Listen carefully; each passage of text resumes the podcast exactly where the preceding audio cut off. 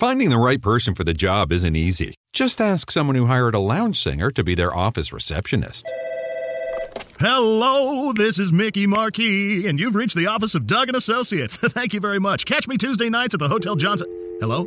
But if you've got an insurance question, you can always count on your local Geico agent. They can bundle your policies, which could save you hundreds. Doug and Associates, this is Mickey Market. Hello? For expert help with all your insurance needs, visit geico.com slash local today.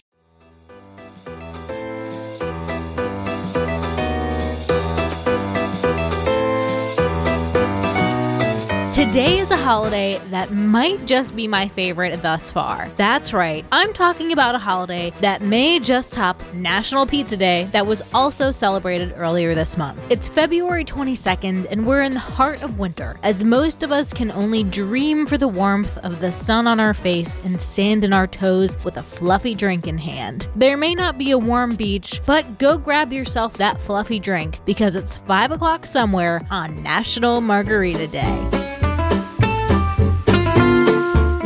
Welcome to Taco Cast Podcast Every Day's a Holiday. No, really, it is. Did you know that literally every day is a holiday? I don't know about you, but I love having a reason to celebrate every day. Whether it's your favorite foods day or something else totally random, happy holiday to you. Before we trace back to the origins of the famed cocktail itself, we must go back to the very beginning. The first alcoholic beverage made from the agave plant was made by the Aztecs dating back to 1000 BC. It was the Spanish in the 1500s, after running out of their brandy, who began to distill agave to produce tequila. The margarita was created in Mexico with three basic ingredients triple sec, tequila, and lime juice. The master creator of this is actually a bit of a serious debate, though. There are three possible origins of the margarita. The first is a woman named Margarita Sames, a Dallas native who claimed she created the drink in her vacation vacation home while in Acapulco, Mexico in 1948 while entertaining the tycoon Tommy Hilton, yes, of Hilton Hotels, who then put it on the menu in his hotel restaurants. But it seems like this origin story has its flaws, since by 1945, Jose Cuervo was running the ad campaign that said Margarita was more than just a girl's name. The next claim to the Margarita origin story is Francisco Pancho Morales, a bartender who says says that he first mixed the cocktail in 1942 in Juarez before immigrating to United States. The official Mexican newspaper, Notimex, has even endorsed this one. The next and earliest supposed originator is Carlos Danny Herrera, who made the drink in his restaurant in Baja California, still Mexico, folks, for Marjorie King in 1938, a Broadway dancer who was allergic to most alcohols but not tequila. However, and whenever the margarita came to be, we're just glad here. The margarita has evolved into a near endless variety of mixtures. The Corona Rita, the Margarona, which I guess is the same thing, blended or on the rocks, salt rim, sugar rim, no rim, classic, peach, mango, raspberry, kiwi, strawberry. I may have my favorites, but there is not a margarita that I've met that I haven't liked. So to celebrate today, when life hands you limes, make margaritas. Happy holiday, everyone, and I'll see you tomorrow.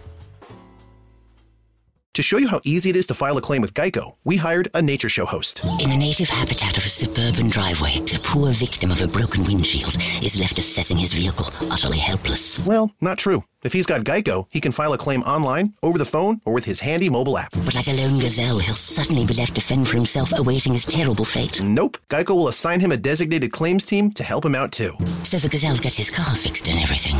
Wow, nature is so cool. Geico. Great service without all the drama.